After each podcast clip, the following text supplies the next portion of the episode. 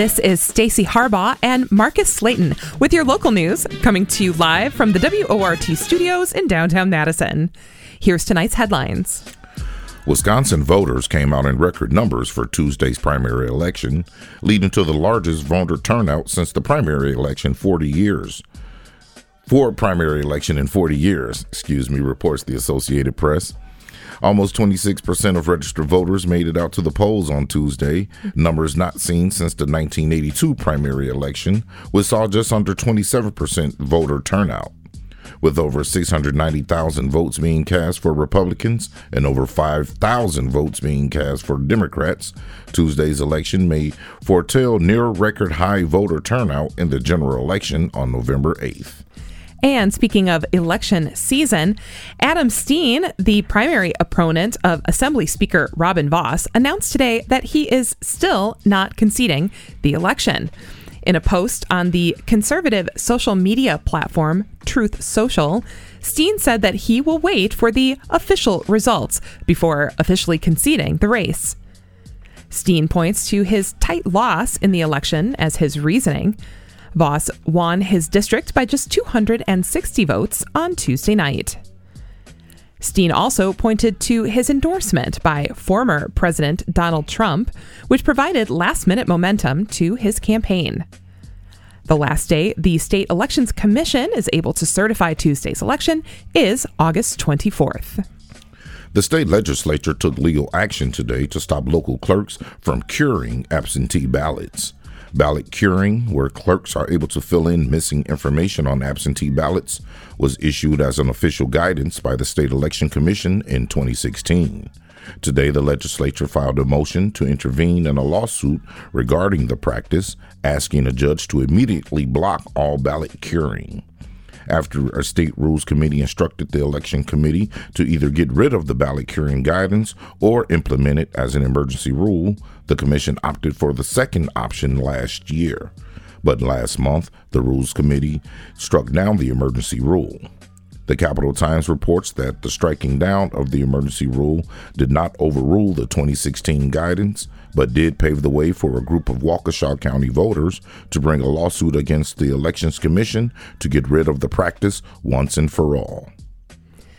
The Village of Oregon announced late last year that they would be getting their very first Culver's. And while the restaurant will not open for another few months, some residents are already waiting in line. Well, sort of.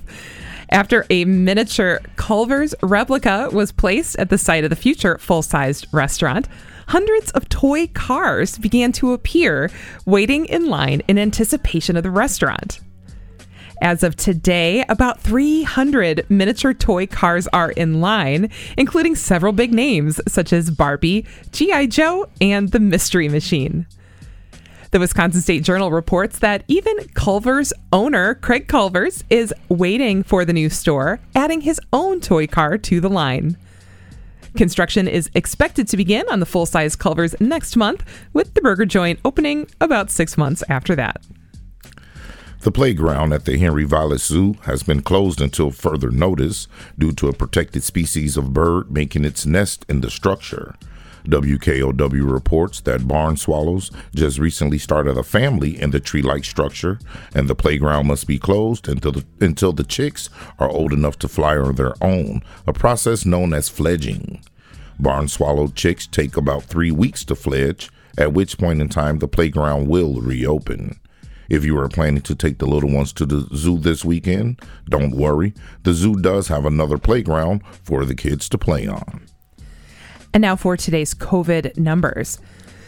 There were 1,953 new confirmed COVID cases across Wisconsin yesterday, with the state seeing an average of 1,587 new cases each day over the past week. Additionally, 17.1% of all, or no, I'm sorry, 14.1% of all COVID tests have been positive over the past week. There was one new confirmed death from the virus in Wisconsin yesterday. And here in Dane County, there were 157 new confirmed COVID cases yesterday, and 76 people currently remain hospitalized from the virus. And now on to today's top stories.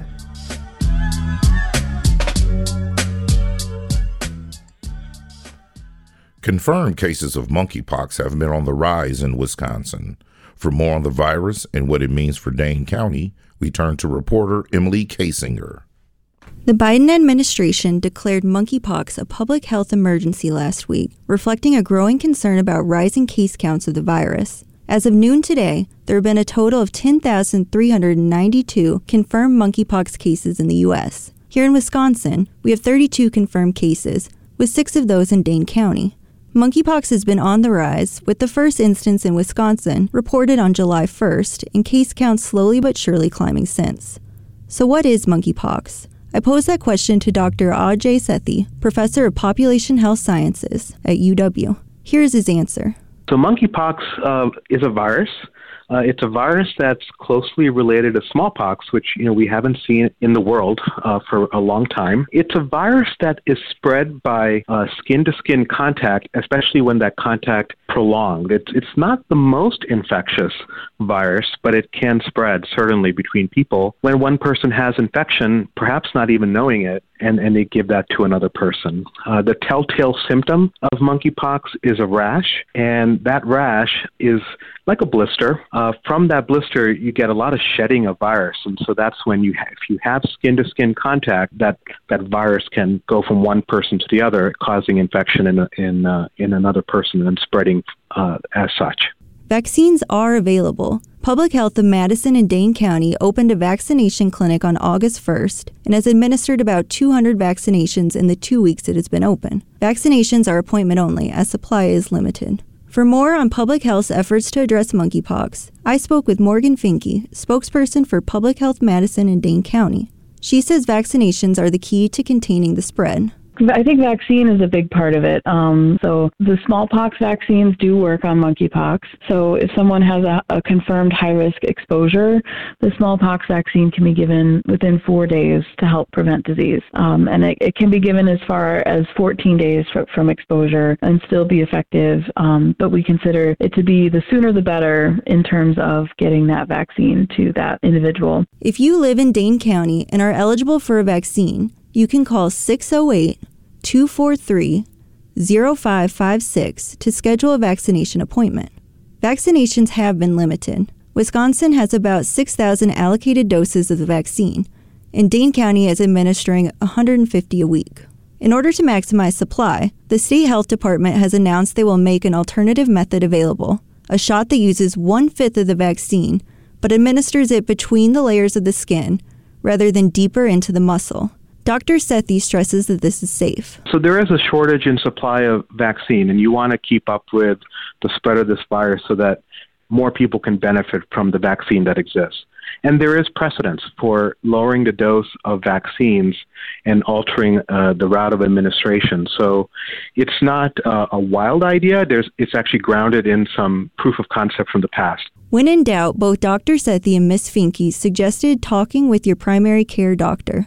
Vaccinations can be given after developing symptoms, and a doctor can prescribe antivirals or pain medication to help with symptoms of the virus. Reporting for WORT News, I'm Emily Kasinger. Wisconsin is one of several Midwestern states to rank high in child well being in a recently released report. And this year's summary highlights mental health challenges. Now, those concerns have been found in Wisconsin, especially for marginalized families. Mike Moen from the Wisconsin News Connection has more. An annual summary ranks Wisconsin 10th in the nation for child well being, but like many other parts of the country, mental health is a growing concern. The Annie E. Casey Foundation is out with its latest Kids Count data book. Wisconsin is in the top 10 for areas such as education and economic stability, but analysts say there are glaring disparities, including mental health. For example, 26% of black children were reported to have anxiety or depression, compared with 15% of white children. Michelle Mackey of the statewide group Kids Forward says it's clear all the stress from the past two years is greatly affecting marginalized families. You know, we're seeing across the board the impact that the past couple of years with the pandemic and you know, the economic crises hitting families as well as the racial reckoning and what that's done in communities of color really have taking a toll on children. She says policymakers can help by making stronger investments in social determinants of health. One suggestion is an increase in the earned income tax credit. The report's authors say it's shown to be effective in reducing childhood poverty, along with behavioral health issues. However, it's unclear if such a plan could overcome political gridlock in Madison. The report also suggests more dedicated funding in propping up mental health treatment in schools, noting that's the location where most kids access that kind of care. The Casey Foundation's Leslie Boissiere says it's important to not lose any momentum that has taken hold in helping kids thrive. It's incredibly important that decision makers seize the opportunity and the lessons learned during the COVID 19 period when more resources were provided to families so that we can make sure that every child has their basic needs met, that fewer children live in poverty, and that the overall well being of children in this country increases. Health is a category where Wisconsin ranked lower, coming in at number 15 overall. It saw a slight increase in the number of children and teens who are overweight or obese. There was also an uptick in babies with a low birth weight. Mike Moen, Wisconsin News Connection. Find our rate trust indicators to support transparency and accuracy at publicnewsservice.org.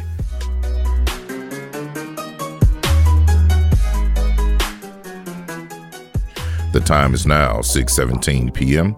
and you're listening to the live local news on WORT.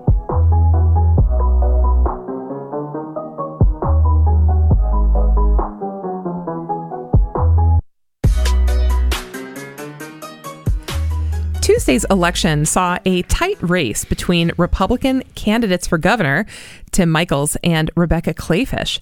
Now, some see the deciding factor in that race is that Clayfish did not perform as well as expected in three key counties in southeastern Wisconsin. The WOW counties, that's Waukesha, Ozaukee, and Washington counties, had heavily voted for Scott Walker in the past, but Michels' unexpected surge in these three counties can point to a larger shift in Republican politics in Wisconsin. WORT producer Nate Wegehout spoke with Barry Burden, professor of political science at UW Madison, about why the WOW counties are so important for Republicans running for office. So let's just start things off here, Barry. The WOW counties, that's Waukesha, Ozaukee, and Washington counties. Uh, what are these three counties in regards to the Wisconsin political landscape? Well, they really become the base of the Republican Party in the state. Those three counties represent suburbs and exurbs and some rural communities that ring around the northwest side of Milwaukee and have been delivering pretty consistently lots of votes for Republican candidates. They matter a lot in primaries, of course, on the Republican side, but in general elections, they help Republican candidates remain competitive in statewide elections when they are outvoted in places like Dane County and Milwaukee County. So these are the real heavy uh, Republican uh, bases in this state over here. I want to ask, sort of getting into the history of this. When did when did these counties uh, sort of begin to be such a stronghold for Republicans here in Wisconsin? You know, I think the story probably begins just after World War II when the interstate highway system was built, and residents of Milwaukee who were unhappy with urban life or schools or crime or other concerns began moving out to the suburbs, the so called white flight. That really spawned development in Waukesha in particular, which was just down the interstate to the west of the city. And so you got new subdivisions developing there, uh, single family homes with new roads and new schools, new infrastructure, and it was really attractive to middle class and upper class families. Um, and they have only grown since then. That left the city of Milwaukee to be less white and less wealthy, and it has really exacerbated the racial divisions between the city and the outlying areas, but also the economic inequalities. Um, but it didn't mean that those counties were immediately delivering votes for Republicans. It took some time for the parties to sort themselves out along racial and economic lines, uh, just the way it did in Dane County, which was not always delivering votes for Democrats, believe it or not. And that took some time to develop. But uh, over the succeeding decades, but especially accelerating in the 80s and 90s, those WOW counties really became a hotbed of support for mainstream uh, establishment Republican candidates uh, looking to mine votes. That was the place to go. And so, staying in historical context for just a second here, looking a little bit more recent, uh, these areas were all heavily Scott Walker areas as well, correct? Uh, tell me a little bit about that. Yeah, Scott Walker really, I, th- I think, redefined the map in elections in Wisconsin to some degree. He did exceptionally well in pulling votes from those communities outside of Milwaukee. Of course, he was based there. He used to be Milwaukee County executive. He was in the state legislature. He grew up in southeast Wisconsin. So that was a natural home for him. And his running mate, Rebecca Kleefisch, also from that part of the state. And it, both of them really appealed to more educated, middle to upper class white voters with conservative values. Um, that, together with the rural vote in the rest of the state and some smaller communities and parts of the Fox River Valley, Brown County, those kinds of places, uh, proved to be a really reliable and successful coalition for Walker. Uh, Donald Trump built on that. Uh, he didn't. Trump did not do as well in the WOW counties. He suffered there to some degree, but had just enough to win the state. Ron Johnson has also done quite well in those counties. So it's it's now really essential, I think, for a Republican who's going to win statewide that they need to replicate a good part of the Walker coalition, and that certainly starts with the WOW counties. And now that sort of brings me to my sort of next point here. On Tuesday, Rebecca Kleefisch actually did win two of these counties here, but still ended up losing in the entire state. So, were people sort of expecting her to sweep these uh, three counties here? And did Michael sort of surprise people with just how many votes he ended up getting in the three counties? Yeah, that was exactly the story on election night. Uh, Kleefisch was the establishment candidate. I mentioned before she was lieutenant governor from that part of the state, had done very well as an establishment candidate, winning those WOW counties. That's that's where kind of regular traditional Republicans do well. So she needed to win by large margins there because she was going to lose most of the other counties in the state to Tim Michels. That that is the pattern in Republican primaries in Wisconsin.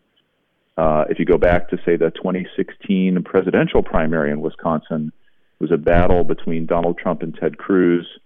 Cruz somewhat more the establishment candidate, member of the U.S. Senate, endorsed by Scott Walker, did well in southeast Wisconsin, winning the WOW counties.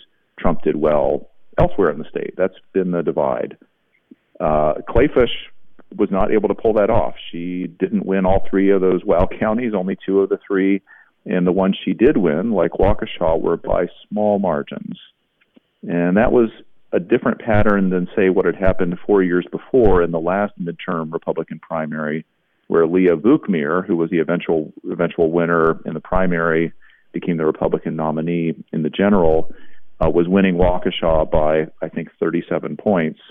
Uh, Kleefisch had a narrow majority there, and so uh, she was easily swamped by Michels rolling up larger victories in small counties around the state. And so you mentioned there, uh, Kleefisch was sort of expected to not do as well in sort of the rest of Wisconsin. What makes the difference? What's sort of the difference between uh, Waukesha, Ozaukee, and Washington counties between uh, other uh, heavily Republican counties here in Wisconsin? What makes what makes them special for in this sort of context? Yeah, there really are a couple of different brands of Republican voter in the state. There are the WOW County types um, who exist beyond the WOW counties but are so predominant there we sort of think of that as being, uh, you know, the archetype of where they exist. These are suburban, middle class, mostly middle aged, more educated, higher income, economically mobile voters, ec- economically conservative, and somewhat socially conservative, but really supportive of traditional Republican positions on things like the size of government and, and taxes and those kinds of things. That contrasts with Republicans in rural counties, especially in the north and west part of the state, which has become real Trump country. Those small communities are not growing, are not economically uh, upwardly mobile, tend to be older, uh, less educated, somewhat stagnant incomes, and uh, just a different orientation towards the economy, more conservative on social issues, um, and have really become you know, part of the Trump element within the party. They're really attracted to his message and that style of governing. So they went heavily for Michels. Uh, they went heavily for Trump in 2016. They went heavily for Kevin Nicholson when he ran ran against Leah Vukmir four years ago. So there is this kind of division. Maybe it's a battle even within the Republican Party between those suburban counties and the rest of the state.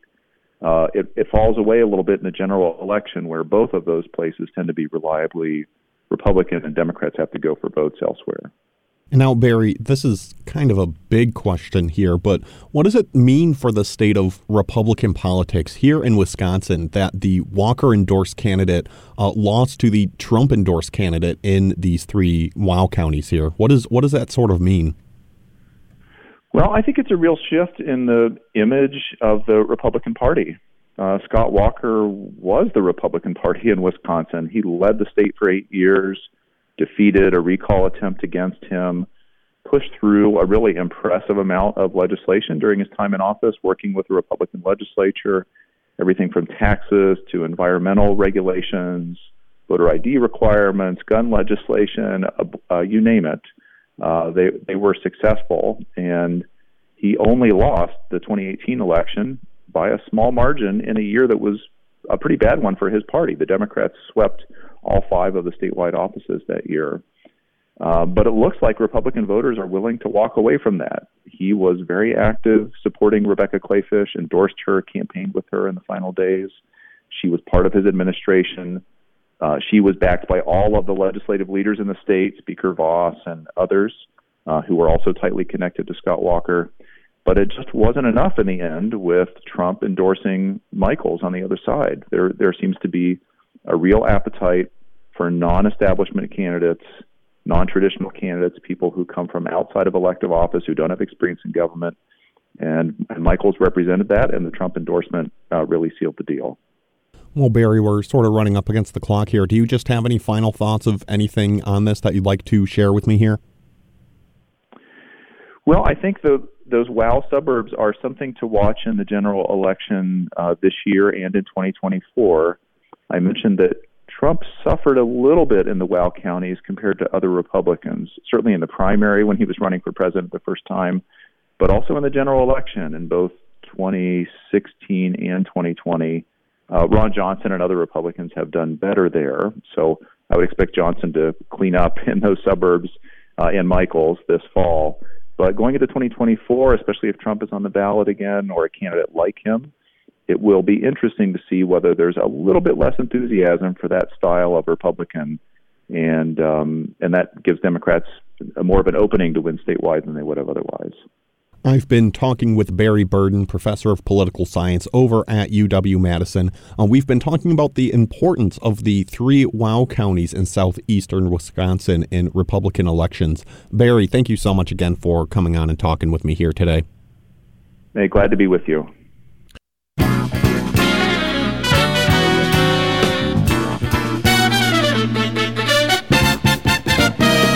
Time is now 6:33 and you're listening to the local news on WORT. I'm your host Marcus Slayton here with fellow host Stacy Harbaugh. Thanks for joining us. Every other week we bring you an excerpt from Out of the Box podcast where host D Star speaks with people impacted by incarceration. On this week's edition, we hear D in conversation with Cheryl Knox, former probation and parole officer for 33 years. She tells us about her upbringing and why she chose to get into corrections.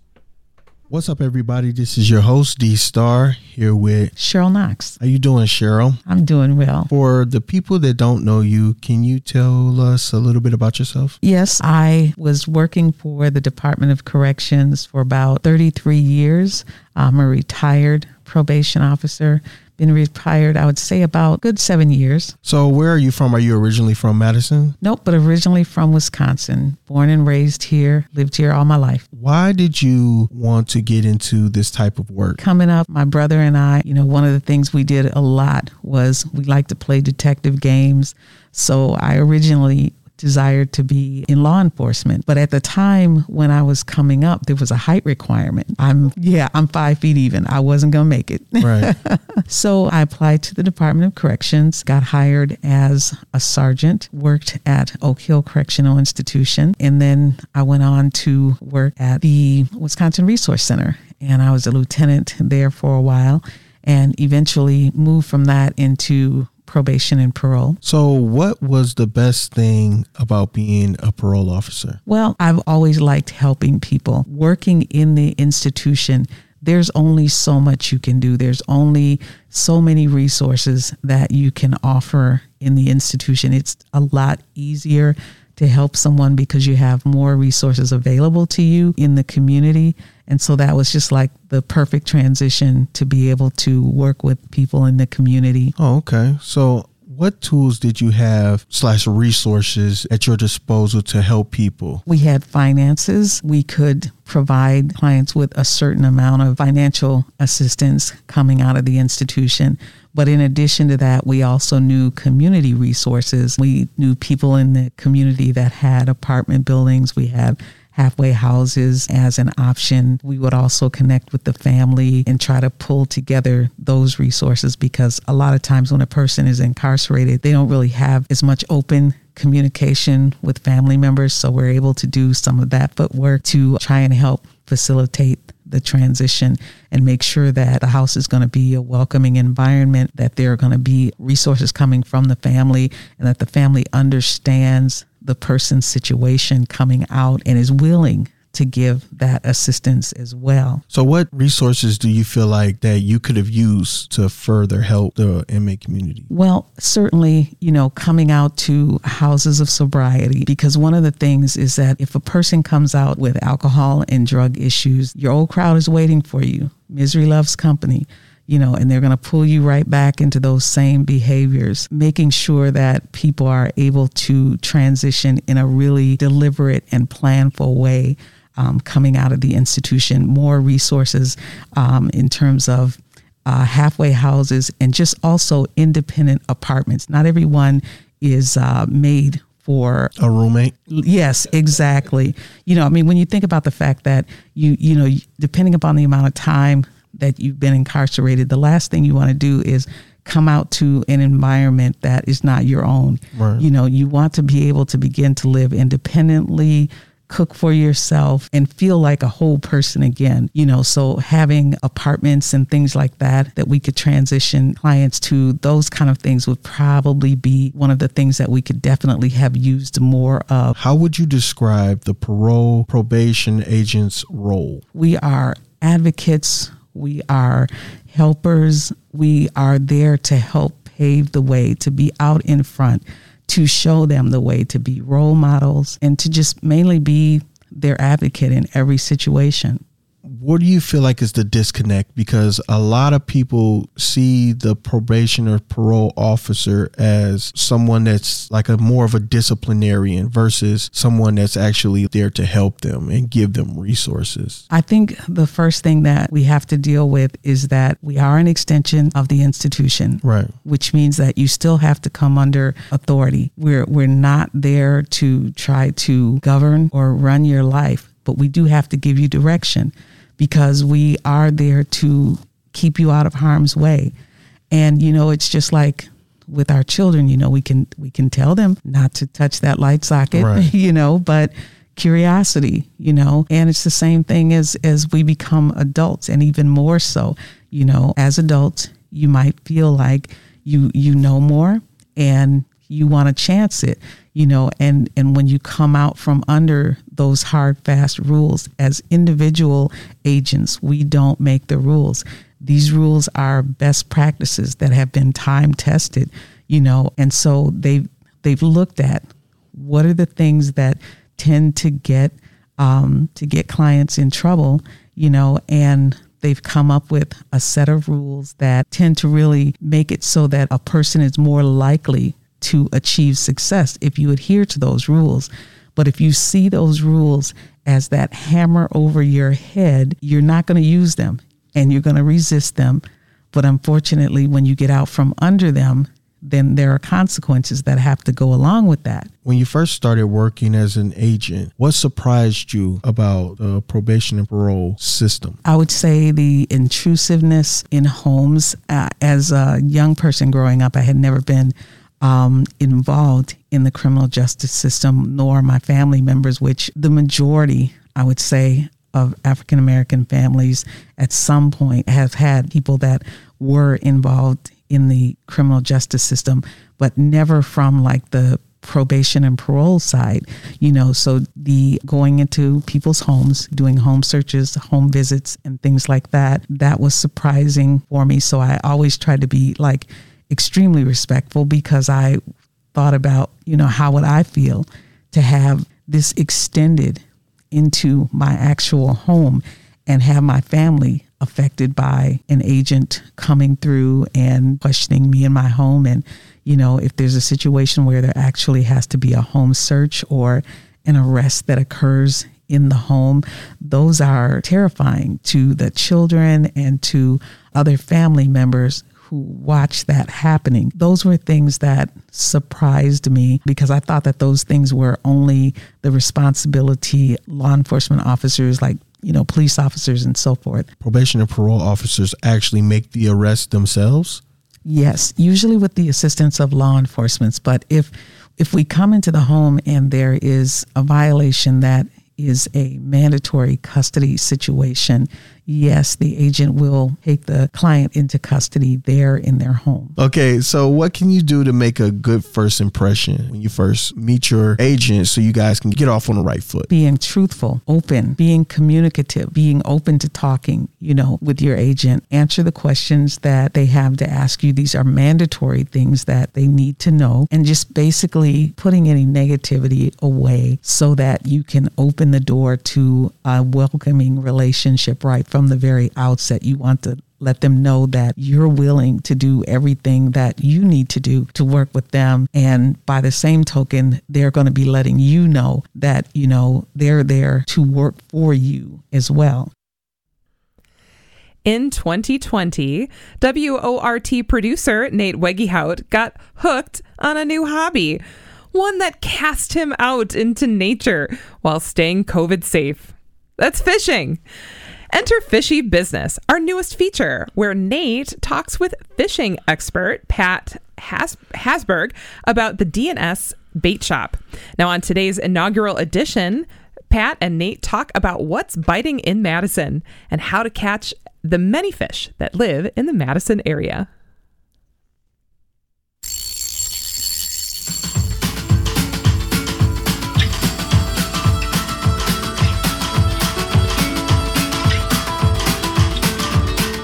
All right, I am on the line now with Pat Hasberg over at D&S Bait Shop here in Madison. Pat, how's the fishing been lately? Fishing around town's been great. We've got a great uh, perch bite on Lake Mendota, a great bluegill bite on Lake Monona, and walleyes and smallmouth are snapping around town, muskies. Everything's been great.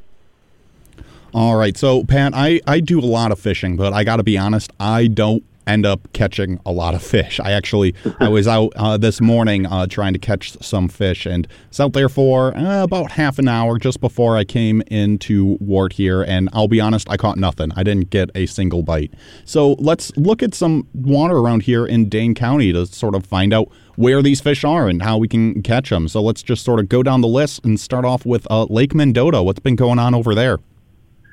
On Lake Mendota, there's a great perch bite right now. Uh, a lot of those fish are being found on the outside weed lines. So uh, a lot of that weed weed line begins about 10 feet of water, 15 feet of water, and uh, the perch are stacked up along that weed line and then out to 20 and 22 feet. I've even heard reports of fish in 25 feet of water out there, but uh, real strong uh, populations of perch right now, a, a couple different year classes, and uh, things are looking bright for the future for the per- perch population out there.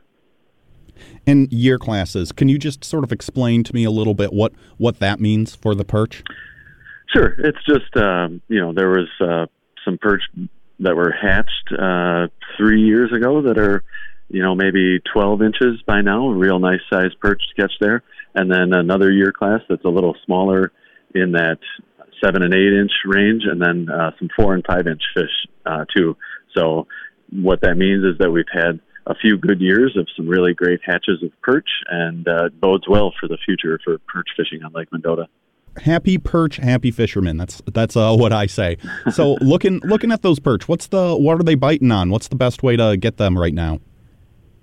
Well, traditionally, uh, hellgrammite is the most popular bait for perch, but for whatever reason this year, the hellgrammite population has been knocked back, and all the folks that uh, catch those and, and sell them to bait shops have not found any. So, what uh, fishermen have resorted to is uh, red worms uh, have been a popular bait, and then also uh, little grubs like a waxworm or a spike have also been real effective for those fish. All right, then moving on to Lake Monona, just across the way there. What's been going on over there? Lake Monona is a bluegill factory. It has been for as long as I can remember, and this year is no different. They're finding fish in shallow water, but also out to um, about 15, 20 feet of water. And then those fish, this time of year in the summertime, they suspend out over deep water. So they hang out in what's called the thermocline, where the warm water turns to cold water, and that's where they're most comfortable. Those fish can be caught drifting out over the deep water, and folks just hang a line over the side of the boat, and if it's not too windy, you can just comfortably drift along and come upon fish. Uh, and it's just a great way to pick those fish up, and some really good size has been coming out of Lake Monona. It's typically in years past been a smaller uh, size fish coming out of there, but this year I've been hearing about uh, fish up to 10 inches. Pretty regular.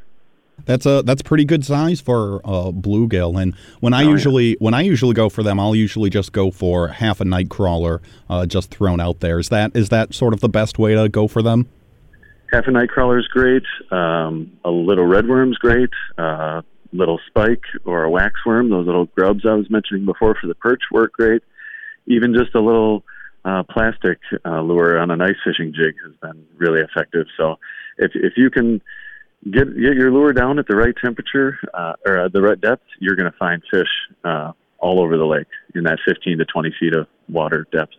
And so when I think of bluegill, I always think of uh, summer, just like the hot weather, and then I also think of ice fishing with the cold weather. Is that sort of is that sort of true for bluegill? Is sort of the extreme warm weather sort of good for them, or not extreme warm weather, but you know the the late summer weather that we're feeling here?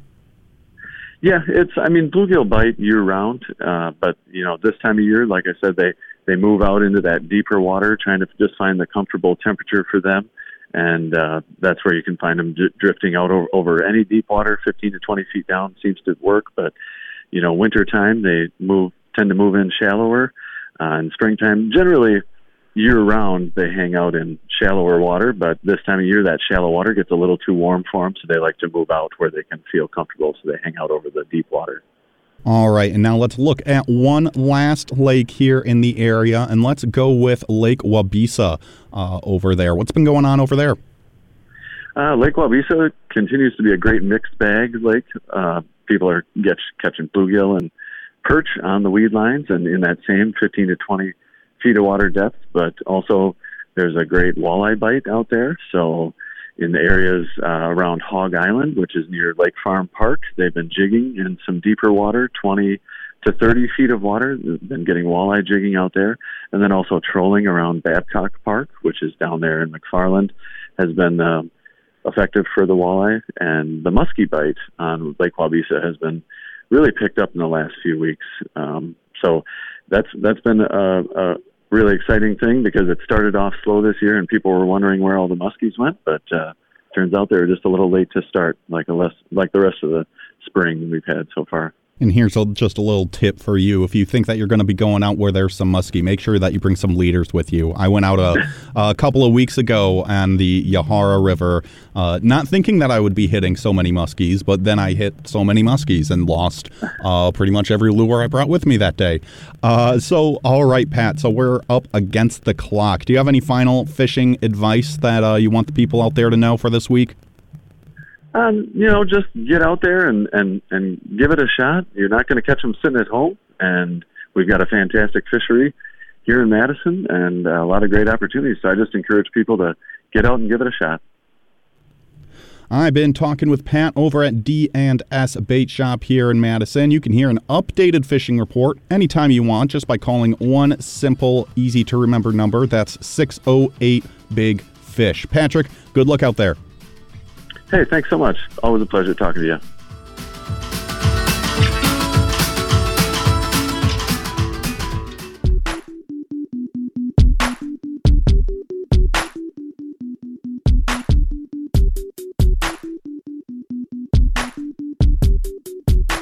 It's 6:49 p.m. and you're listening to the live local news on WORT.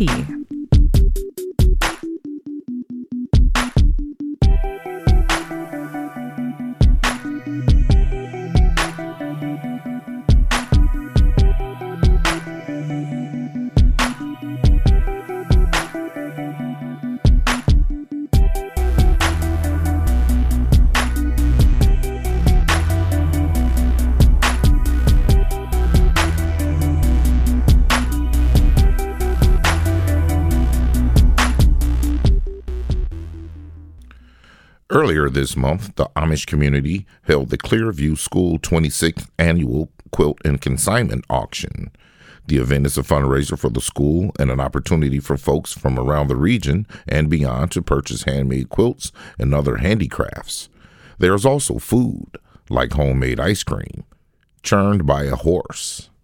Okay, the horse had some help from the Amish community member Nelson Detweiler. In this Radio Chipstone, in this edition of Radio Chipstone, contributor Jennifer Fields also gets a little help from a fellow watcher of horse churning ice cream and auction attendee Lyle.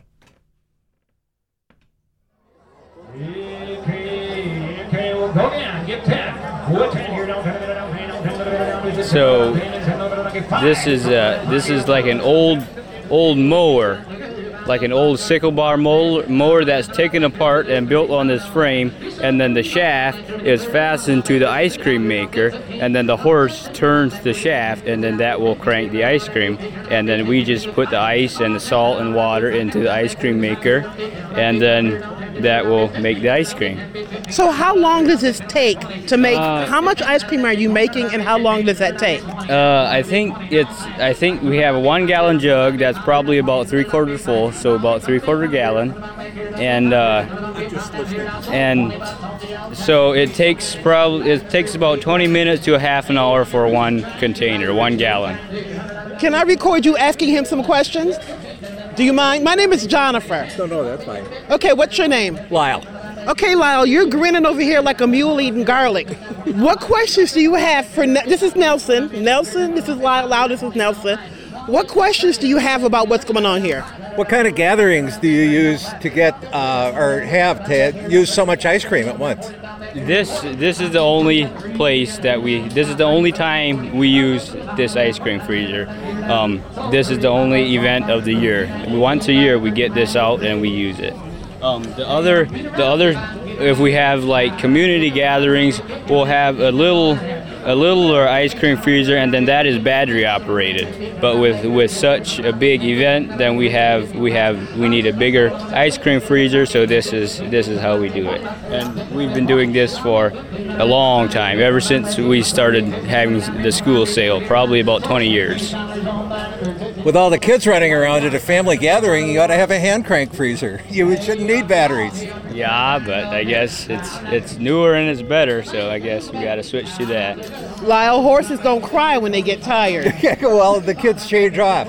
Uh, where do you get the ingredients for the ice cream? We we actually we we made we made it from scratch other years, but this year we have a new mix that we you can buy it at stores. It's it's a, it, it comes in uh, little half quart or one quart containers, I guess. We we got this from down down south somewhere. I'm not sure. Mom mom came up with this. So yeah. If you made it yourself, how much milk? Like how difficult is that process? Uh, it's it, it takes it takes quite a bit, but I I'm not sure exactly. My mom my mom does all that, so she would know all that. I, I don't I don't do that. This, so Nelson, are you telling me that like she's the brains and you're the muscle of this whole operation? Yes, yes, yes pretty much. Yeah. What's the favorite flavor when you have a gathering? Uh, I we like maple, but usually we just use normal plain vanilla. Just vanilla is, is okay too. Is this transformative for you? Does when you do stuff like this, is it something that causes you some worry? Are you able to enjoy it? I, I like it. I'm, I'm able to enjoy it. I mean, I, I really I like it. So. So does this ice cream taste better than the store bought kind? And does your mom's recipe with your homegrown cows taste better than this stuff? Oh, definitely. Yes, yes. Yeah. To me, to me it does, I guess. Um, yeah. Any more questions? You don't have to have any. No. Thank you both so much. Thank you so much. Have a, so then, what, so then, this batch should be done soon. Will you keep making it all day, or then are you done? All day, all day. We'll, we'll we have three three cans, and we'll keep switching them out. Once one's ready, we'll get that out and put another one in, and yeah, we'll we'll keep going all day. And how much do you think you'll make a total in a day? Uh, we use make about 11 cans, which would be 11 gallons, I think. Um, I think that's a. I'm not even exactly sure what how how many. I think that's. I'm not sure how much that is. So It's a lot, Nelson, is what it is. yeah, yeah, about 11 of those. Thank well, you I'm so gonna much. go. I'm gonna have to go get a bowl of ice cream just to see how it is now. you you go get some and you tell you tell me how it is. Yeah. Thank you so much. Thank you. Thank you so much. For WORT, I'm Jonathan Field.